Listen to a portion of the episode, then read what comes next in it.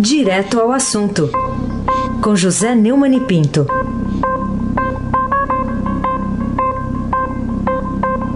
Neumani, bom dia. Bom dia, Raíssen Abac, o craque. Bom dia, Carolina Ercolim, Tintim por Tintim. Bom dia. Bom dia, Frânio Vanderlei. Agora vai tocar o a sereia do Almirante Nelson e do, e do Pedalinho. Bom dia, Diego Henrique de Carvalho. Bom dia, Marcia Biasi. Bom dia, Clambo, enfim, Manuel Alice Isadora. Bom dia, ouvinte da Rádio Eldorado 107.3 FM, Raíssen Abaque, o craque. Olha, vamos começar falando do Ibope Estadão Globo, que revela números até impressionantes a respeito da maioria do Bolsonaro sobre o Haddad em São Paulo, na né, estado de origem dos dois. O pessoal fala muito do Bolsonaro no Rio, realmente a carreira construída lá, mas ele é paulista aqui do interior de São Paulo. Mas é 63 a 37%. Isso autoriza o primeiro colocado a dizer que já está com a mão na faixa presidencial, Neumann? Olha, ele devia ter a humildade, que eu digo que você é campeão, você disse que não. Você não é campeão ainda, o Palmeiras ainda não é campeão. Não. O Cruzeiro é, né? O Cruzeiro foi ontem em cima do Corinthians com uma grande torcida sua, né? Agora, o, o Cruzeiro ganhou, o Bolsonaro não ganhou ainda. É impressionante, como você disse, esse, essa, essa diferença de 63 a 37 em São Paulo. Né? É, como é mais impressionante ainda do Rio, está na base dos 70 a 30. Né? Ah, isso aí me lembra uma coisa que sempre o Tancredo me dizia. Quando o Tancredo vinha a São Paulo, Tancredo Neves, a gente costumava jantar com Roberto Guzmão e Mauro Guimarães num restaurante chamado Four Seasons, na, ali no hotel Otton, ali na Praça do Patriarca, e ele sempre dizia que a grande preocupação dele na época, né, na campanha para ele ganhar no colégio eleitoral, era unir Minas. O candidato sempre tem que sair bem do seu estado, segundo ele. Né? É, o Haddad está mal em São Paulo, que é o estado dele, o Bolsonaro está muito bem em São Paulo e no Rio. Uma das causas da, do grande fracasso do, do Geraldo Alckmin foi o fato dele, tendo sido governador em São Paulo por tantos anos, ter tido uma votação tão baixa é, aqui no Estado. Né? De qualquer maneira, ontem, quando visitou a, a Superintendência da Polícia Federal no Rio de Janeiro, para agradecer a proteção policial durante a campanha eleitoral, ele, o Bolsonaro voltou a admitir que a decisão de não ir a debates é estratégica. Eu acho, eu não sei, eu tenho a impressão que é tática, né? Pelo que eu conheço de estratégia e tática, a estratégia da campanha toda. Uma decisão dessa é uma decisão tática. Não estão usando muita palavra estratégica à toa, né? E disse que está com a mão na faixa, que o adversário, Fernando Haddad, não vai conseguir tirar dele 18 milhões de votos até 28 de outubro. Como diria o, o verdadeiro candidato do PT, que não é o Haddad, é o Lula, menos, né? Menos. O, o vamos ouvir o, o Bolsonaro, o Afrânio, por favor. Vou debater com um cara que é um poste, é um pau mandado do Lula, até a santa paciência, né? A gente decide isso aí, a equipe médica, a equipe médica decide amanhã se, se eu estou em condições ou não. O senhor decide estrategicamente também? É lógico, tudo acontece, política e estratégia. O Lula não compareceu a debate no final, né? até o último da Rede Globo, não sei se foi 2006, se não me engano, ele não compareceu, tá ok? Então é questão, entra tudo no meio, decide a equipe. A, nós estamos com a mão na faixa, é verdade, pode até não chegar lá, mas estamos com a mão na faixa. Ele não vai tirar 18 milhões de votos de agora até, o, até daqui a dois domingos. Não vai tirar isso aí. Como diria o velho guerreiro, Chacrinha, a eleição só acaba quando termina, viu? Carolina Ercolim, tintim por tintim. Neumani, queria falar contigo sobre a sua opinião da reunião de ontem lá do Tribunal Superior Eleitoral para acalmar os ânimos nas ruas e evitar o excesso de judicialização em torno das propagandas veiculadas no horário eleitoral. Acho que pode ter algum efeito prático? Olha, é, é, estão fazendo, estão procurando chifre em cabeça de cavalo, pelo em ovo. Né? Fazer uma reunião de duas horas, como fez a Rosa Weber, é, para antecipar um pronunciamento em rede nacional de rádio e televisão previsto para a véspera do segundo turno, com uma mensagem de serenidade aos eleitores, ressaltando a confiabilidade das urnas eletrônicas e pedindo que o segundo turno seja uma eleição de paz, eu daria um conselho: tira esse negócio de urna eletrônica, que isso é muito polêmico, né?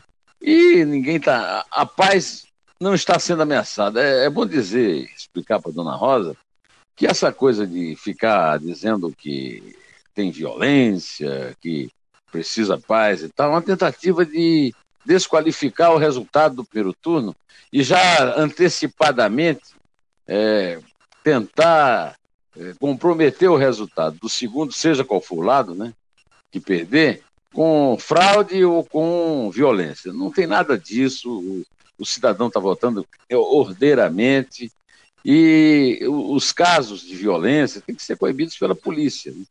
É, agora, a violência é comum no Brasil, na eleição ou fora da eleição. A violência é um, um dado com o qual a gente tem que, que contar e também é um dos temas importantes que tem levado o Bolsonaro a essa distância enorme em relação ao candidato do PT, que na verdade é Lula, não é Haddad.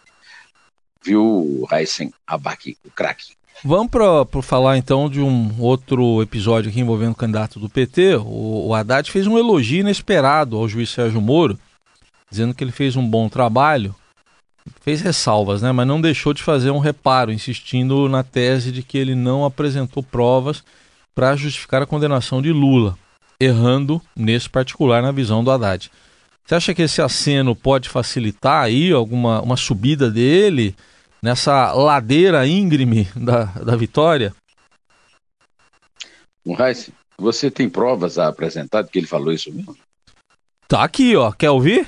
É? Ouve. Eu quero. Vai lá. Eu acho que, em geral, ele ajudou. Em relação à sentença do Lula, acho que tem um erro que vai ser corrigido pelos tribunais superiores, porque ele não apresentou provas contra o presidente. Mas, em geral, eu acho que o Sérgio Moro fez um bom trabalho, embora eu acho que ele tenha soltado muito precocemente os empresários e liberado dinheiro roubado para esses empresários usufruírem a vida, gozarem a vida. Então, no geral, eu acho que o saldo é positivo, mas há reparos a fazer. Bom, pelo visto aí, os reparos são mais do que os elogios, né?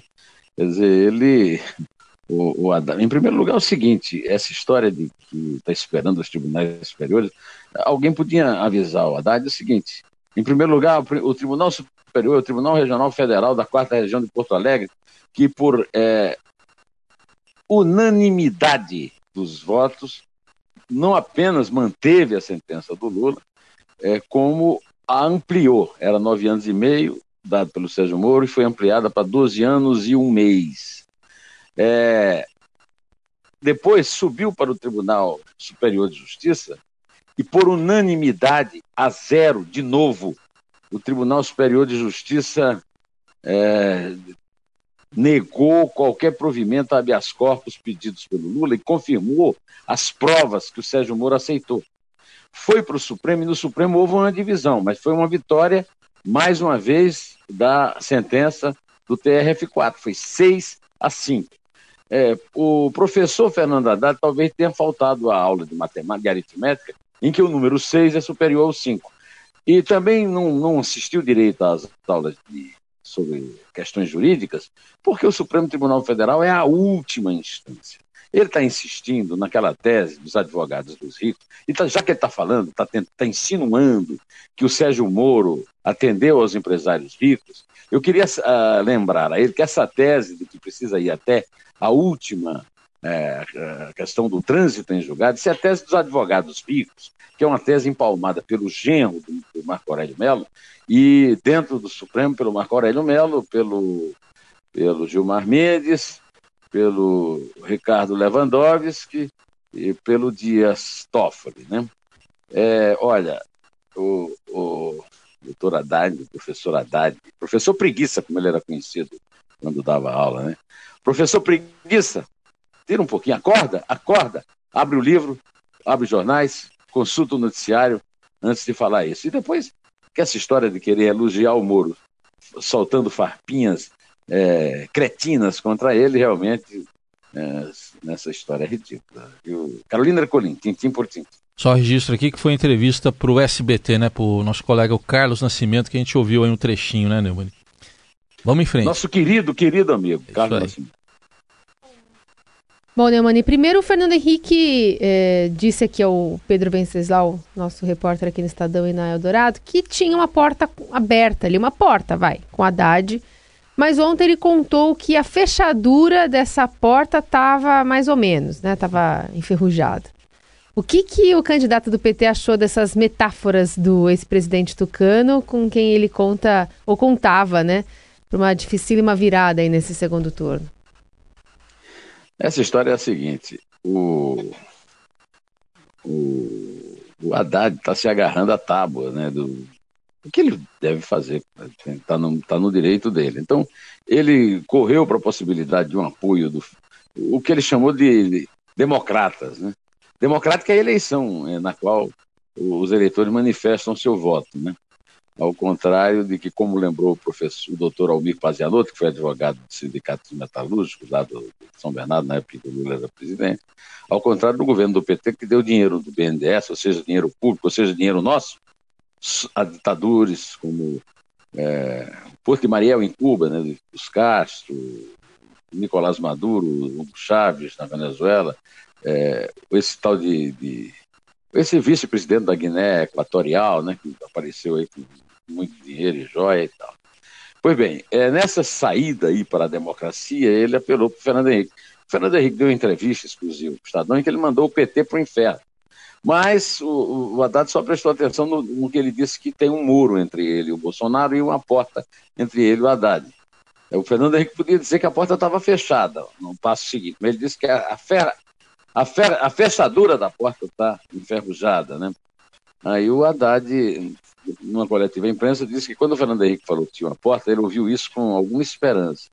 Só soube que ela estava enferrujada quando é, viu a nova declaração do Fernando Henrique, que está, segundo ele, contando a, aos poucos a história toda. Né?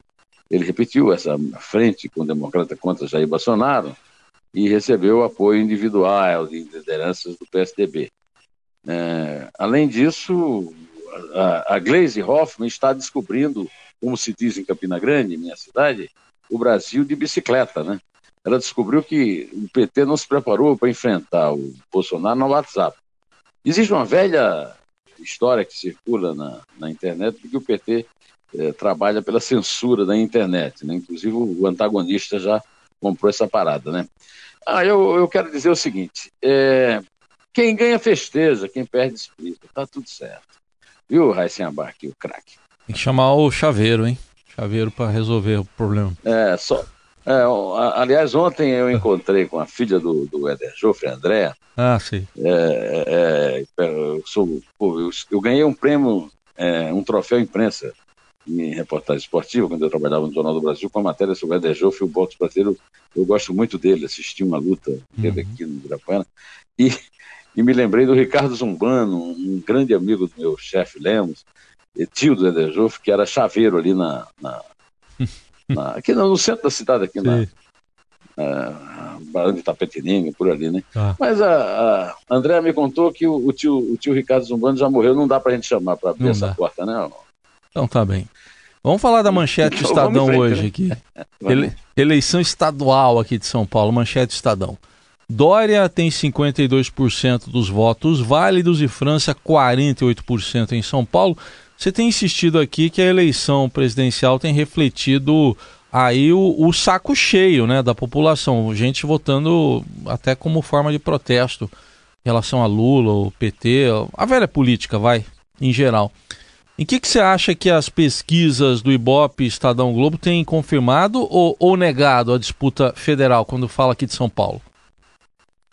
É, o, o caso de São Paulo, né? É, eu fiz um comentário aí no Estadão Notícia, que está desde as 6 horas no ar, no ar não, no portal do Estadão, né? É, em que eu digo que o São Paulo é a exceção das, dos grandes estados. Né? Com 52 a 48, o Dória está na frente por um motivo muito simples porque ele está revelando a verdadeira face do Márcio França, que é petista enrustido. É, se o Márcio França ganhar a eleição, que é possível, que foi enfrentado tecnicamente, e ele está ali tudo junto, né? É, venceu, a, terá vencido é, o marketing do, do mentiroso. O caso do Dória, aquele que eu chamo aqui de síndrome Serra, né? Do, do cara sair de um cargo que ele disputou com muita afã para disputar outro mais alto que foi o erro que o Dória cometeu. Agora, o Dória tem investido em algo que tem dado, tem dado mais certo nessa eleição, que é o ódio ao PT. O, o Márcio França não assume porque até foi autorizada isso pelo seu partido. O Partido Socialista Brasileiro, ao qual o Márcio França pertence, é, fundado pelo, pelo Miguel Arraes, é, apoia o Lula, é, mas liberou o Márcio França e o Ronenberg. O Ronenberg está apanhando feio lá no Distrito Federal, mas o Márcio França está empatando, pode ser a exceção, porque do resto, assim, ó, por exemplo, é, é, o Ronenberg está apanhando de, de, do Ibanês Rocha de 75 a 25, viu? No, o candidato do partido do Jair Bolsonaro ao governo do Rio, Itzel, é, tem 60% dos votos contra 40% do Eduardo Paes, que era ligado ao Sérgio Cabral e hoje é do DEM. É, o candidato do Partido Novo em Minas, que surpreendeu chegando é, primeiro turno em primeiro lugar, no Zema, tem 66% dos votos contra a Anastasia, que é ligada ao AS e é do PSDB, em Minas Gerais, o segundo maior colégio do Brasil. Quer dizer, a regra se tem confirmado, né, Carolina Ercolim? Tintim por tintim. É isso aí.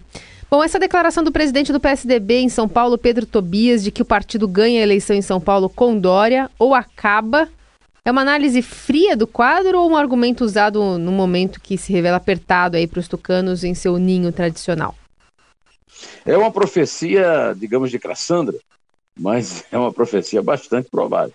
O, o, o PSDB caminha celeremente para um enterro e se não ganhar em São Paulo, Pô, se ganhar em São Paulo vai ter uma, uma mudança total, né? O, o Dória vai sacudir isso aqui tudo pelo avesso, atingindo todos os velhos caciques que não apoiaram na eleição do prefeito. Agora, se não ganhar, aí é enterro mesmo, viu, Raíssen Abac, o craque?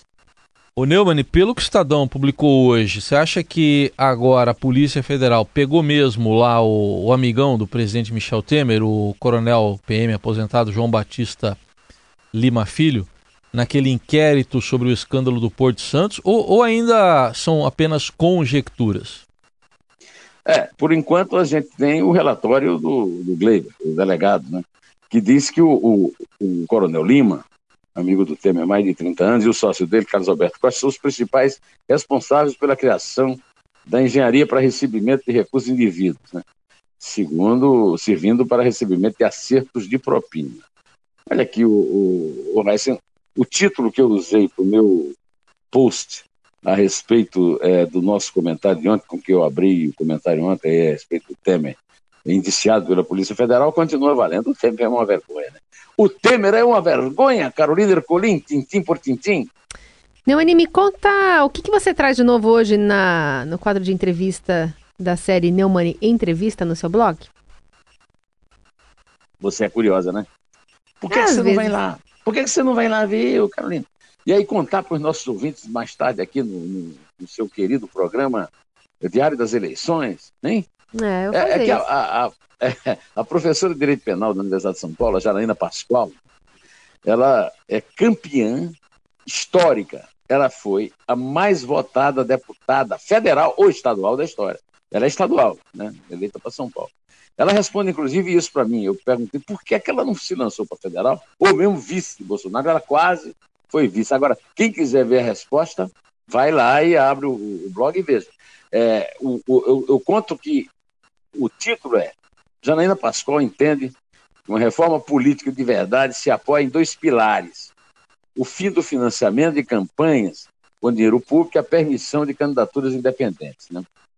ela, ela ajudou os colegas Hélio Bicudo e Miguel Reale Júnior num projeto de impeachment de Dilma, e eu usei é, como ilustração, né, como é no blog, não é no papel, eu usei como ilustração vídeos impressionantes, que são a forma como ela enquadrou, ela encarou e enquadrou os senadores Lindbergh, Farias e, e Gleisi Hoffmann, lá no, no processo de impeachment da Dilma.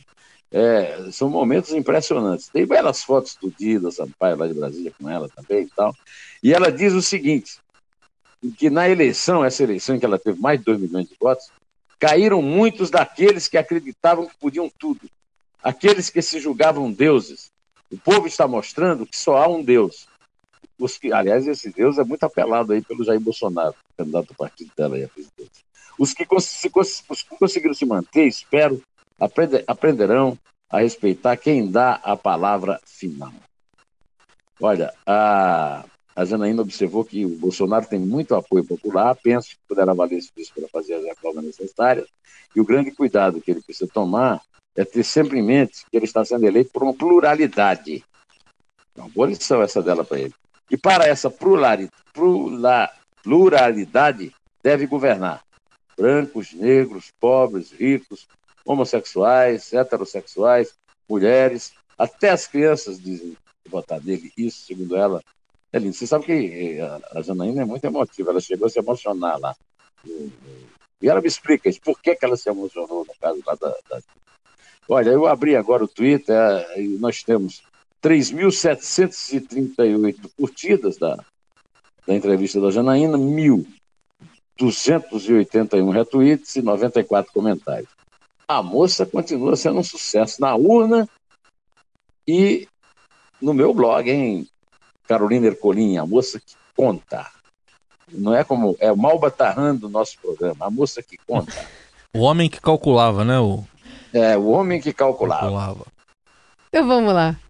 É três. É dois. É um em pé.